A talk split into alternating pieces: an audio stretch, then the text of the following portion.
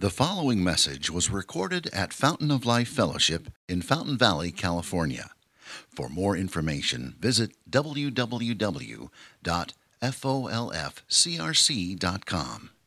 It is great to be with you, to look at God's Word with you, get myself set here. Let's pray, ask for help. Heavenly Father, we're so thankful that you're a God who speaks, and really the high point of worship is to be with you as we listen to you. And so give us eyes to see, Lord, ears to hear, hearts to believe. Uh, let the intent of this passage have its way in us. For your glory and for Jesus Christ's sake, we pray. Amen. All right, so we're continuing through the book of Jonah. And as we've seen, the biggest deal is not really the fish, is it? It's not. The biggest deal is what God accomplishes in rebellious hearts by his grace. So, just to remember, Jonah is a story with four main episodes. Two weeks ago, we looked at chapter one the prophet runs and is exposed. Then, chapter two, last week, we saw the prophet realize his need for God's grace. He's a sinner just as much as anybody else. And then, chapter three today, God's grace has done some of its work in Jonah's heart, and he begins to obey what the Lord has told him to do. So, just as review, catching up, let's look at some of the parallels between chapters 1 and chapter 3. Look at verses 1 1 and 3 1. 1 1, the word of the Lord came to Jonah. 3 1, the word of the Lord came to Jonah. He's getting a second chance, isn't he? It's the same message. Uh, chapter 1, verse 2, chapter 3, verse 2. What does God tell Jonah to do? Arise, go to Nineveh, call out against it. Jonah's getting a second chance, isn't he? Same calling. Uh, look at a third parallel, chapter 1, verse 3. Well, Jonah did arise in chapter 1, but he arose to disobey God and he disobeyed zealously, right? He went as far away as he could uh, from doing what God called him to do. But now in chapter 3, verse 3, Jonah arises to obey God carefully. That's what, the, what some of those following verses show you. He goes all through the city for three days, doing what God told him to do. Then the fourth parallel, chapter 1, verse 3 Jonah runs away from the presence of the Lord. Chapter 3, verse 3, what happens? Jonah does according to the word of the Lord. We want to make two observations here. Did you see in 1 verse 3 and 3 verse 3? Uh, 1 verse 3, Jonah runs from the presence of the Lord. 3 verse 3, Jonah does according to the word of the Lord. Do you realize something here? The presence of God is known as his word is heard and obeyed. Yeah? That's how we know the presence of God. That's why we're here, isn't it? That's why the, the heartbeat of our worship is hearing from God's word and believing it. That's how we know his presence. Second thing to realize when the heart tastes God's grace, when the heart tastes God's grace from God's word, the result will be obedience. Chapter one, Jonah ran in rebellion. Chapter two, he, he learned his need for grace. And this is what happens anytime the heart learns its need for God's grace, you begin to obey. You begin to obey. So next week we'll be in chapter four. We'll finish the book. We'll get another view into Jonah's heart, and I'll just warn you, it won't be pretty, okay? Just like our own hearts. But for today, for this morning, Jonah is obeying. And we get to see this amazing thing that happens in the city of Nineveh, of all places. So, what this chapter is about today is primarily Jonah's message and the city's response. That's what we're going to think about. Jonah's message, the city's response. So, did you notice what Jonah said in verse 4? Follow along in your Bibles, page 775, Jonah, verse 4. What did he say? 40 days and Nineveh will be overthrown. So, what does that mean? You, you, you've got a limited time left, and then at the end of that limited time, God is going to wreck you. His judgment is going to come hard on you. He's going to overthrow you. It's, it's devastating language. Uh, some argue this is all Jonah said, eight words over and over again. Um, I don't think that's right. Um, But certainly, this is the core, or at least the summary of Jonah's message. It's a message of impending judgment, right? That's exactly what it is impending judgment. God is going to smoke you for your evil deeds. Like most things in this book, it's rather shocking because what happens? Jonah preaches judgment, and this community of violence loving Assyrians, what do they do? They actually listen and repent. It's amazing. And what's even more amazing after that, even though they've done all this violence, God relents from bringing his judgment on them. Shocking, shocking. Just more examples of God's shocking grace. So here's what I want to see with you as we walk through this. Number one, shocking grace in the message of judgment. Number two, shocking grace in the mercy of repentance. And then number three, shocking grace in how judgment and mercy come together for us today. All right? Shocking grace in the message of judgment, shocking grace in the mercy of repentance, shocking grace and how judgment and mercy come together for us today. Then we'll celebrate the Lord's Supper, which is the perfect summary for all of it. First of all, the message of judgment. Many are offended at the idea that God would bring judgment.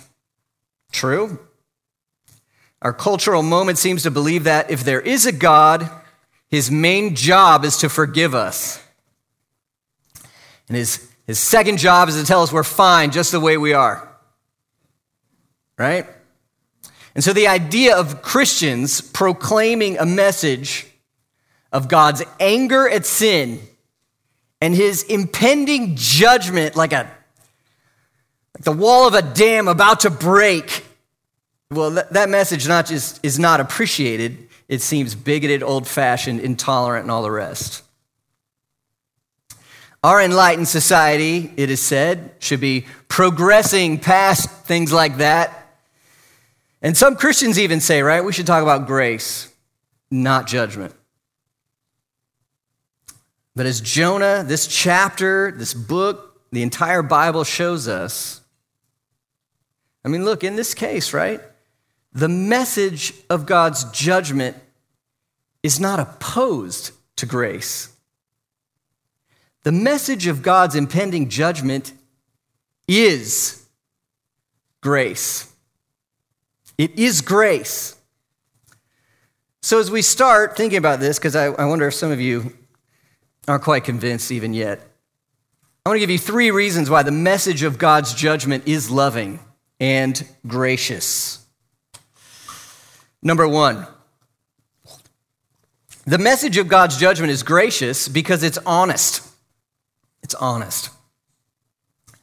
Uh, wouldn't you agree that most, most everyone wants to believe that justice in some form exists? Everybody believes that from their conscience. Even if they say they don't, when you steal their wallet, that's wrong, right? Everyone wants to believe in justice. In fact, it's kind of amazing when you think about it human beings, they just intuitively seem to believe there is a standard of right and wrong. In some way, we should all know it and be accountable to it. Listen, even to, it doesn't matter what religion, they could be atheists. Listen how they argue with one another. You're wrong, you did X, Y, and Z.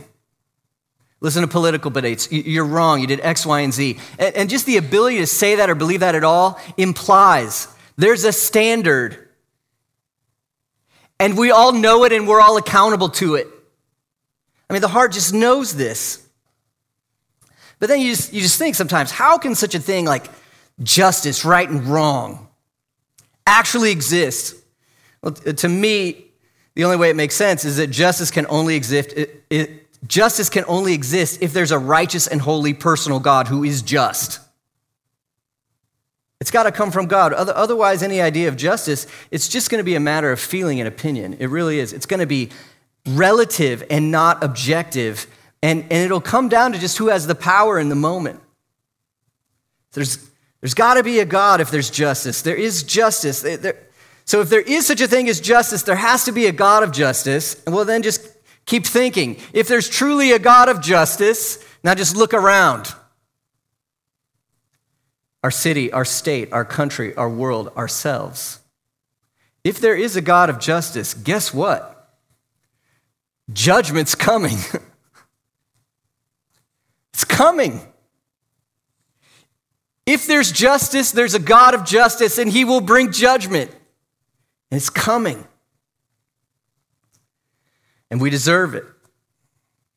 Imagine you go to the doctor and you have the terrible disease.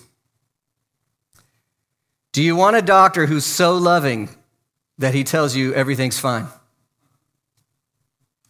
Or do you want a doctor who's so loving he tells you what's wrong and what you should do about it? The message of God's judgment is grace, it is loving. God made us in his image to represent him in the world. His standard is summed up in two things love him with all your heart, soul, mind, and strength. Love your neighbor as yourself according to his word. We have not done it. We not only have not done the good we should, should do, we have done the evil we should not do. And that's macro and micro. It's our communities, it's our nations, our history, it's me. It's you. I deserve God's judgment on my own. It's a loving message because it's true, it's honest. Second reason the message of God's judgment is loving. I think it's loving because it gives hope to the oppressed. Hope to the oppressed. Here's one example Psalm 94. Let's look at verses 1 to 2. Look, look at God's name, one of his names. O Lord, God of vengeance. Do you have a radar for this in your mind? One thing God does, what does he do? He gets vengeance. O God of vengeance, shine forth, rise up, O judge of the earth. Repay to the proud what they deserve. And you might think, wow, that's judgmental. Well, this psalm echoes out of the real world. Look at verses six and seven. Look who the psalmist is thinking about. They kill the widow and the sojourner and murder the fatherless. There's people out there who abuse their power to wreck and enslave and slaughter the weak. And sometimes there's nothing the weak can do about it. And it's wretched. Where are they supposed to look? Where are we supposed to hope? Well, listen to the rest of the psalm, or just some of it. Look at verses 8 to 9, 8 to 10. Understand, O dullest of the people. You know, what makes you really stupid, according to this psalm? Okay. Understand, you idiots, right? Fools, when, you be, when will you be wise? Here's some wisdom for you, okay? He who planted the ear, what? He hears. He who formed the eye, does he not see? He who disciplines the nations, does he not rebuke? Verse 20 Can wicked rulers be allied with you, those who frame injustice by statute? They band together against the life of the righteous and condemn the innocent to death. Look, you have leaders in authority doing evil. Where are the, the poor, the weak, the powerless to hope? Verse 22 the Lord has become my stronghold, my God, the rock of my refuge. He will bring back on them their iniquity and wipe them out for their wickedness. The Lord our God will wipe them out. If you live in the real world, the world where horrible evil takes place, sometimes the only hope for the abused, the weak, the powerless, who's going to bring just vengeance on evil. Our God will. Our God will. I once came across uh, this longer quote from a guy named Miroslav Volf. He's a Croatian theologian, and he's seen some horrible abuses. And, and he did this lecture on what can motivate not living in revenge even when you've experienced horrible injustice. And so he, he, he talks about this and he also responds to this kind of progressive idea that God is always just accepting love. Okay, so I want to share part of this quote with you. He says, If God were not angry at injustice and deception and did not make the final end to violence, God would not be worthy of our worship. In a world of violence, we are faced with an inescapable alternative either God's violence or humans' violence. Most people who insist on God's nonviolence cannot resist using violence themselves or tacitly sanctioning its use by others. He continues My thesis that the practice of nonviolence requires a belief in divine vengeance will be unpopular with many Christians, especially theologians in the West. To the person who is inclined to dismiss it, I suggest imagining you are delivering a lecture in a war zone. Among your listeners are people whose cities and villages have been first plundered, then burned, leveled to the ground, whose daughters and sisters has, have been raped, whose fathers and brothers have had their throats slit. The topic of the lecture a Christian attitude towards violence. You summarize the thesis we should not retaliate since God is perfect, non coercive love. No. Soon you would discover it takes the quiet of a suburban home for the birth of the thesis that human nonviolence corresponds to God's refusal to judge. In a scorched land, soaked in the blood of the innocent, that thesis will invariably die. And as one watches it die, one will do well to reflect about many other pleasant captivities of the liberal mind. Do you see what he's saying, though? The only hope for not living in revenge when evil has been done to you is the knowledge that God will get vengeance for you. Doesn't Romans 12 say that? Don't get vengeance. Why? Vengeance is mine, says the Lord. I will repay. So, uh, again, this is another reason why the message of God's judgment is love. One is it's honest. Number two, it actually gives hope to the oppressed. It actually motivates the ability to love your enemy and not get revenge because you can trust that God will bring justice. Amen? Third reason the message of God's judgment is loving. The message of God's judgment is loving because it gives the opportunity for repentance. The opportunity for repentance. Back in Jonah 1, verse 2, God told Jonah, Arise, go to Nineveh, that great city, call out against it, for their evil has come up before me. And we said a couple weeks ago that word evil is nuanced. Number one, it does show that they are wicked and guilty, but it also shows that they're miserable and broken and they need help. And it, it's been interesting to read commentaries and, and books about Assyria, Jonah.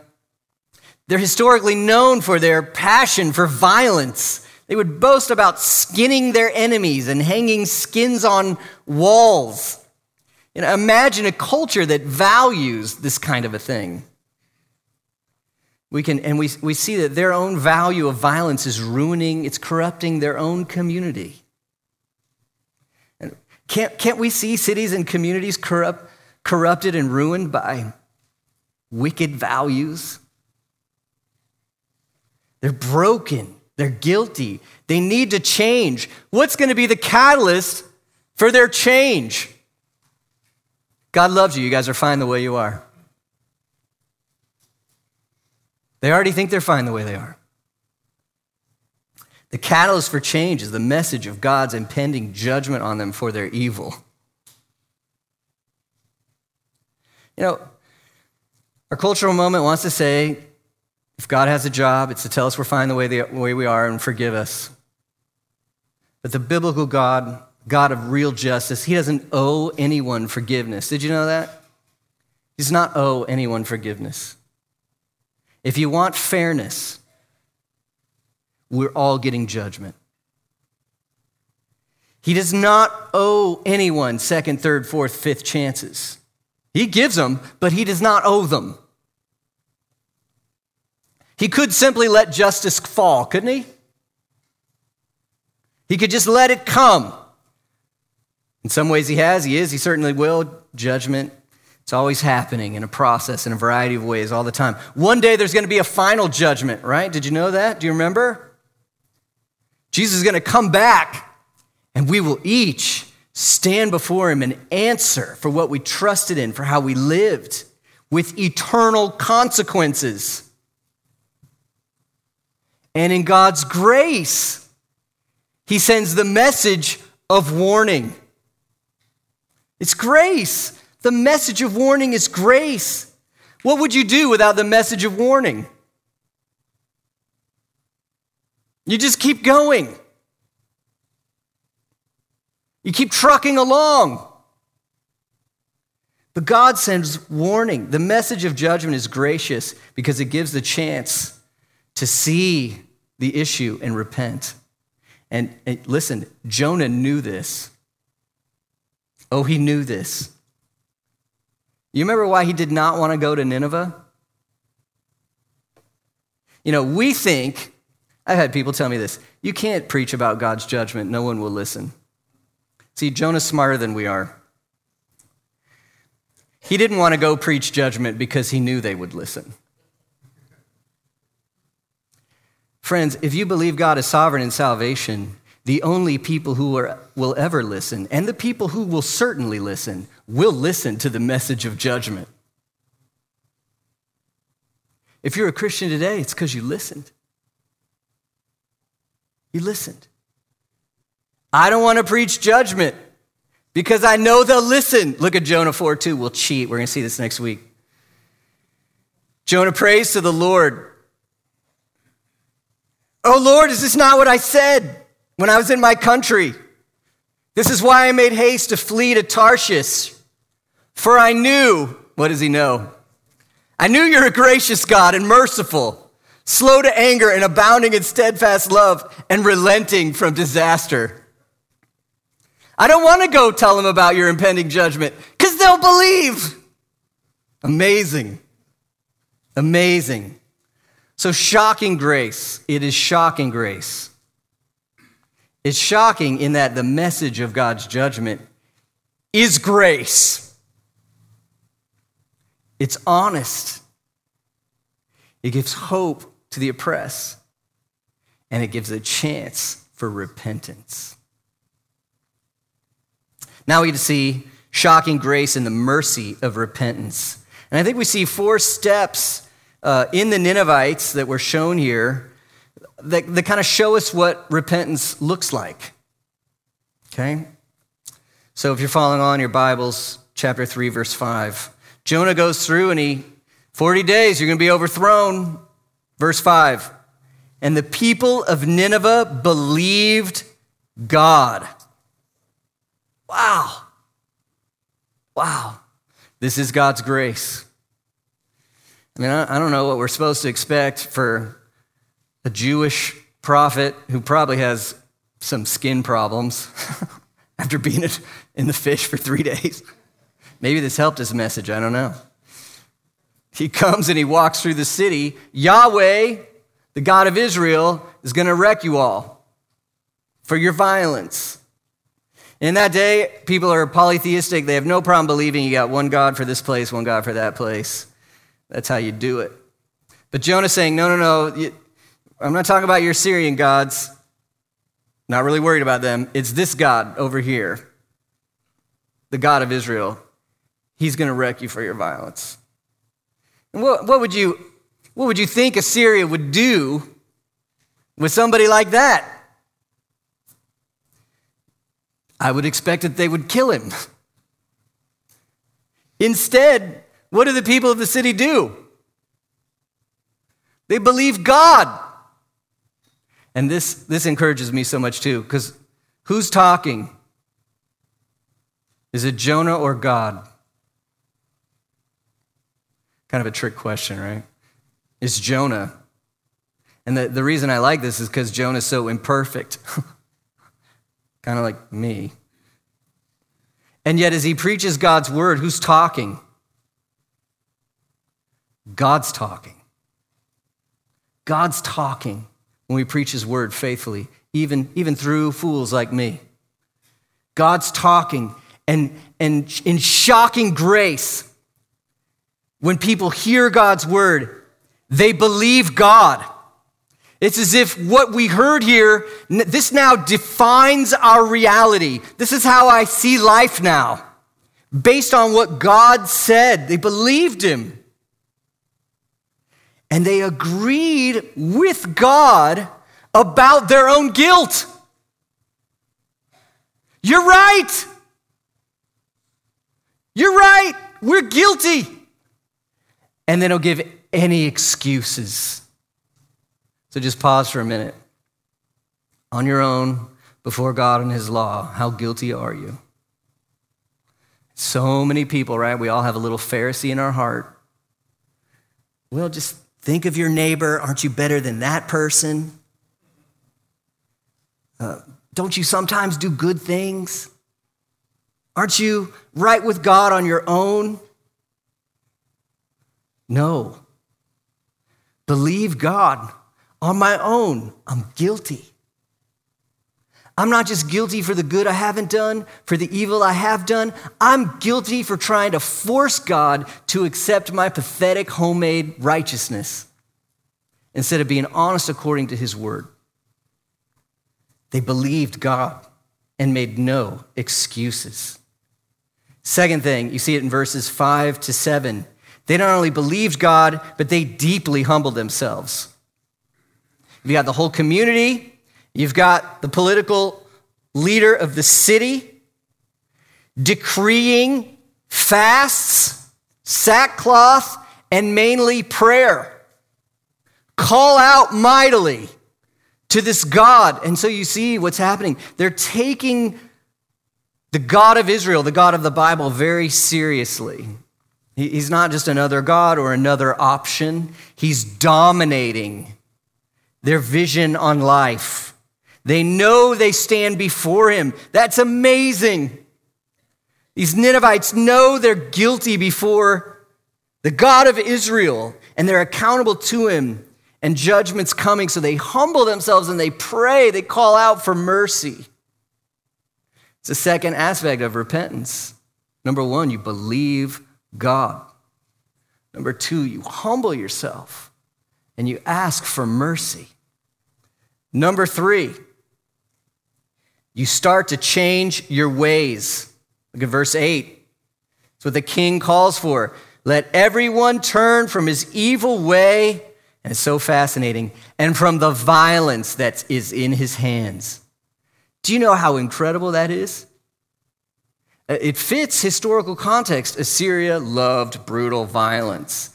And here, this guy seems to get it. It wasn't explicitly in Jonah's message, at least as what we have. Uh, he probably said it, he may have said it, but what we have in the text is you're going to be judged in 40 days. And here, here they know what their problem is. The king knows. Turn from your violence, this value of violence. Change your ways. Wow, what an amazing thing. This is what repentance sees. Repentance sees there are things I'm doing in my life that God does not like. And I've got to stop. I've got to stop you know, in a way, they, they kind of put us to shame. You can feel guilty about something, can't you? I mean, I know because I've done it. You can feel guilty about something and make no effort to actually change. Ask the Lord right now how you're doing that. You know good and well what He has said about a certain thing. You feel a little guilty for it. If you're honest with yourself, you're not trying to change. You're not really repenting yet. Believe God, you humble yourself and plead for mercy, and you start to change your ways. Number four, because you hope in grace. Verse 9. Love this. Who knows? God may turn and relent and, re- and turn from his fierce anger so that we may not perish. Who knows? I like that question because they don't presume that God owes them grace. They don't presume that just because they fasted or cried or believed, they don't presume, well, of course he owes me grace. They don't pre- presume that at all. They say, who knows? But also, they do hope for grace. He might, because of course it makes sense. If he just wanted to smoke us, he wouldn't have had to send the, pro- the prophet to tell us. He would have just done it. But instead, he, he sent the prophet to tell us, which means maybe there's a chance. Maybe he'll be gracious. So they hope in God's undeserved mercy. Then the fifth thing we see shocking, shocking, shocking grace. You read the Bible, and there's one thing it just seems like God cannot resist. Even if it's like a hypocritical king like, like Ahab, somebody repents with humility, and God is just so drawn to it. And he, he really likes to forgive, to relent in some way from the disaster. Verse 10 When God saw what they did, how they turned from their evil way, God relented of the disaster that he had said he would do to them, and he did not do it. Wow. A community of violent Assyrians repenting at the message of a Jewish prophet. Shocking grace. Shocking grace. And it surprises us from top to bottom, doesn't it? That God would use somebody like Jonah. That the message of judgment would be gracious. And that hard hearts can change from top to bottom. Shocking. And that's God's grace. Well, what does it mean for us today? Well, this message points to a greater one in several ways. Uh, first of all, it's worth noting for Nineveh, this was a, I guess I want to call it a partial repentance, not spiritual conversion like the sailors in chapter one. There's a few things that make that explicit. In the sailors in chapter one, they call upon Yahweh, the Lord, his covenant name. They offer, they make vows, they offer sacrifices. There's some Old Testament language in there that shows they converted. In this case, it's not God's covenant name that's used in this chapter. Elohim, just a sense that he's God, the creator. And they did fear God to a point, but it kind of went to the extent of, he's right, we should not be so violent. And so they turned from their violence. And so God withheld the temporal judgment of overthrowing their city right then. But there's nothing for us to think that Nineveh, they all went to the temple to worship and and offer sacrifices and migrate to Israel and become covenant people of God. Maybe some individuals did, wouldn't surprise me at all. But in general, that's not what we're to think about this city. Moreover, give it a generation later, and what is Assyria back at? Full, full throttle. Violence. In fact, God would use violent Assyria to overthrow his unrepentant Israel.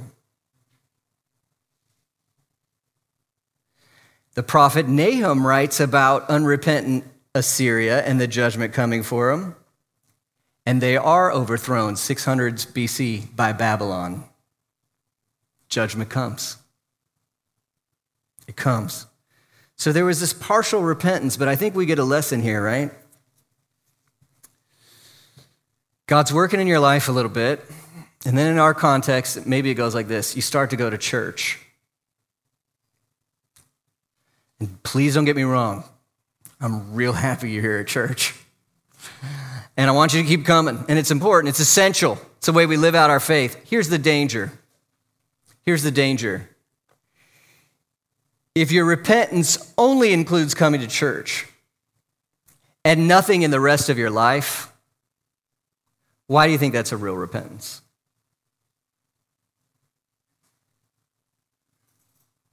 Because you can, you can fear God to some extent and change a habit. There's nothing particularly miraculous about that. Did you know that? People all over the place do that all the time. You get motivated and change a habit because it's not good for you. That doesn't mean your heart's changed. And so, again, we need a greater message. And, and, and the book of Jonah points to a greater message, right? There's a, a greater Jonah with a, a greater message. There's a greater prophet who was sent to preach to the undeserving.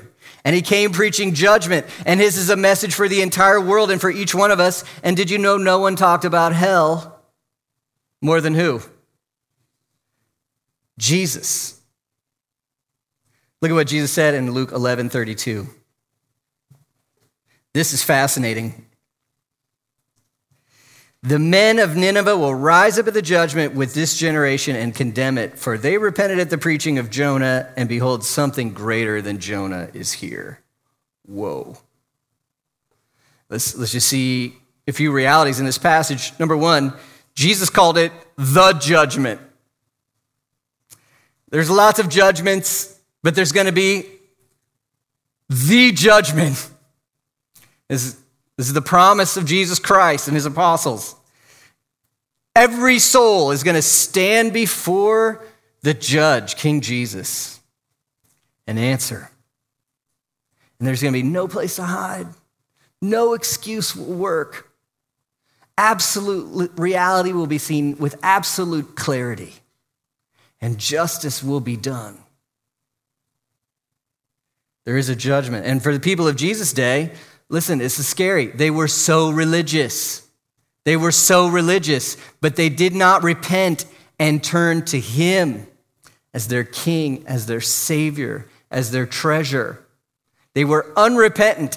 And so Jesus says justice is so clear that on that day, Ninevites who listen to this, to listen to Jonah and repented of their violence, they'll be like, well, we turned from our violence with him. And, and that will leave no excuse for all these religious folks of the first century who saw Jesus Christ and would not turn. Listen, God is so just that all of the theoretical events of history, every single detail that, is, that has actually happened, it will all be brought, it will all be brought to bear right then and there, so there is no excuse. There's always someone who had less than you who's responded more heroically than you, if you know what I'm saying. There won't be any excuse. So, any excuse you're using right now, just toss that, okay? Won't work. There's a judgment. But look what else Jesus said. There's a message of judgment. But the message of judgment always gives the chance for repentance. It's gracious. It gives a chance for repentance. Why is Jesus here? If God was done with the world, why send him at all? But he sent his only son. What did he say? Luke 5:32. I have not come to call the righteous. Now, if you're righteous in here, you might be worried. You're like, Jesus doesn't love good people? What's Jesus saying? How come he's not come to call the righteous? Because there aren't any righteous. And the one thing that really can disqualify you from belonging to Jesus is you hanging to the idea that in yourself you're righteous. But if you know, and this is the work of God's grace and the message of, ju- of judgment, if you know that you're a sinner, I deserve his judgment. I have not loved God. I have not loved my neighbor. If you know you're a sinner, what does he come to call you to? Repentance. Turn from your old way, your other authorities, and turn to, turn to Jesus Christ. Trust yourself to Him. So here's the question for us today Have you believed Jesus at His word? That we're sinners and we need Him in His grace. Have you humbled yourself before Jesus Christ from the heart? Are you moved to change your ways, to conform to what is pleasing to Him? And do you hope in His grace? You know, one more question we have to ask right now is how, do, how does this work anyway? And I think really, I think Jonah really struggled with this. Here's what I mean. Back to Nineveh. What does that city deserve for all its horrific violence and oppression? What do they deserve? I mean, they deserve it. They have it coming in every way. What do they deserve? They deserve that city to be undone right then. That's what they deserved. And here's God, who we're saying is just, What does he do with what they deserve? He decides not to give them what they deserve. Well, shouldn't that raise a question for you? Have you ever wondered this in your own way? You hear about some wretched, evil person, and then maybe they become a Christian, and you think, can that person really be forgiven? Doesn't it seem too. I mean, a, judge in a courtroom can't do this, right?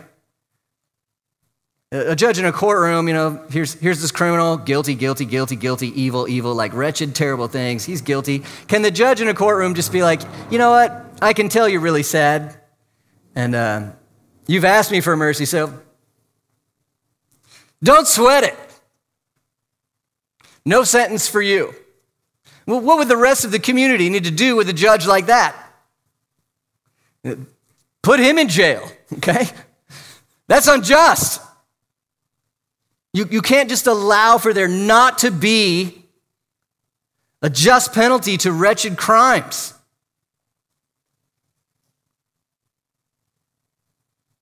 There's a greater justice in the greater Jonah. Just as, in a way, Jonah went down into death, remember, so that the, those sailors could live, and was vomited out. Jesus went into the storm of God's wrath for me and for you, and he rose again. Justice and mercy meet right there at the cross. Justice and mercy meet right there at the cross. Look at Romans 3.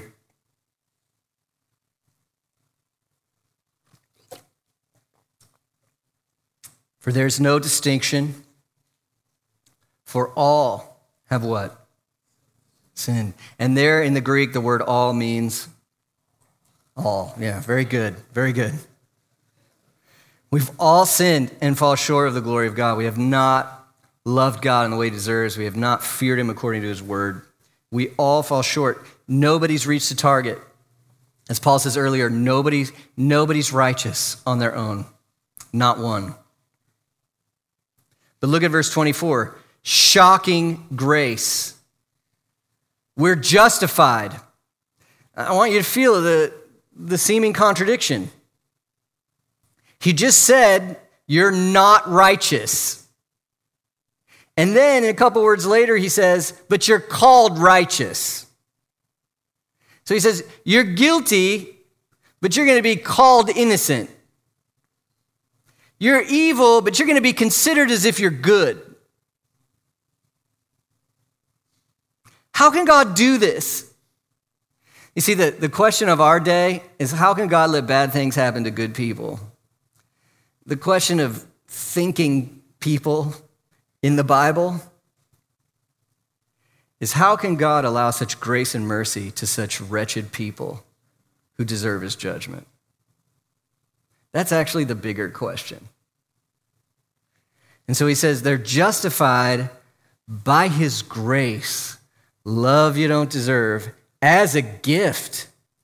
So, what does that word gift communicate? It's free to you. You can't earn it, but you don't have to earn it. It's free to you. Here, take it. You can just have it. This is the scandal of the gospel that wretched, dirty people could be called righteous as a gift. And it's through the redemption that is in Jesus Christ. In other words, Jesus paid a price to buy you and have you for himself. And this is how it works in verse, 25. Whom God put forward. God put forward Jesus as a propitiation by his blood. Propitiation means here's the substitute who will take your place. He will take your place, and it happens by his blood. He dies on the cross. How does that help you? How does that get you this gift of being declared righteous, good, innocent, holy when you're not? It's because he took your place. He made the trade, his life for yours. He took what you deserve so that you can have what he deserves. and it's absolutely free and a gift. Why does God do this? Look at verse 26. You learn something here that God cares about. He wants you to know something. God did this in verse 26 to show his what? Righteousness. God wants the whole world to know something. I hate sin. I am fully just. There has never been a disobedience or a sin or an injustice that I will not pay back with my mighty vengeance. That's what God's telling you. But He's telling you that on the cross, as Jesus was displayed there, look, I'm righteous. I penalize sin. And I'm gracious because I penalized your sin for you on the willing substitute in your place. So 26 says, the cross was to show God's righteousness at the present time so that he might be two things just. Is God holy and just? Does he pour out his wrath on sin? What does the cross show you? Yes. But he's also the justifier which, you, which means you not only see God's justice, but you see his love. Because of the cross, you see what you deserve, but you also see that Jesus is taking it in your place. And you're loved, and there in him you can be forgiven and counted righteous. 2 Corinthians 5:21. God made him who had no sin to be, to be sin on our behalf so that we could become the righteousness of God. It's the great trade He's the one who justifies the one who has faith in Jesus Christ. That's where justice and mercy come together at the cross. That's why God can be just to say about me and to say about you, righteous, innocent, because he's seeing me and you with the righteousness of Jesus Christ who took our place for us. And so we wear his perfection. We're forgiven by his cross because he went down for us, and God vindicated the reality of that by raising him from the dead. By faith in him alone, we're made righteous. And talk about hope in God's grace. Hope in God's grace. Later on, Paul will say this, Romans 5 9. Yeah, the day of judgment's coming, right? It's coming. But since, therefore, we have been justified by Jesus' blood, we're already declared righteous right now. Much more shall we be saved by him from what? The wrath of God. When it comes, those who have repented and trust in Jesus Christ will be safe. Will be safe because it's already taken care of. He took care of it for us. Shocking grace. We've seen the shocking grace of how a message of judgment can change people's heart and bring repentance. So the first question is Have you repented and trusted Jesus? Have you repented and trusted Jesus? Are you a Christian today? Can you know you're right with God today, not based on your own goodness, not based on some religious performance, but on Jesus, His life, His death, His resurrection? Trust Him. If you are a Christian, are you done repenting? I hope not. I hope not. Believe God. Humble yourself and pray. And especially, what's a practice in your life where you know God is no? A sign of repentance is that by His grace, you want to change those things to be pleasing to God especially because of all that he's done for you in Christ. The third thing to bring out if you have repented, are you willing to share the real gospel with people? Are you willing to share the real gospel with people? Do I want you to tell people that God loves them? Sure. But if you're not careful, you're going to tell them that God is fine with them the way they are and they don't need to change a thing. And you'll be lying to them, and you're not being very loving when you do that. Are you willing to talk about the real gospel and how sin is really wretched. There is such a thing as justice and God's standard. Can you use yourself as an example? Can you say, the way I know I'm right with God is not my goodness? I've sinned. I need a Savior. Can you, can you tell them the real thing? So that they can value what Jesus Christ has actually done for them on the cross. Good people don't need Jesus to die for them. There are no good people. And sometimes the most loving thing God can do for us is to show us that about ourselves. And that is going to come through a human communicator. Bring them to church. We'll show them Jesus together. We're going to start Mark in a couple weeks. Bring an unchurched friend to church. Or tell them yourself you can do it. And don't you dare think, oh, God doesn't save anybody anymore. These people are too wretched to be saved. Man, are you listening? Did you see what happened in Nineveh? Shocking grace. Let's pray. Our Father, we thank you for your grace to us in Jesus Christ. Help us to truly repent and to celebrate what he has done for us in his life, death, and resurrection, to put all our hope in Jesus, his perfection as our Savior. Lord, let us live in light of what we claim belonging to him, that we would put away deeds that we, we know you are against, that we would long to put on thoughts and words and motives and actions that please you, because you are worthy, Lord. Such love you have shown us.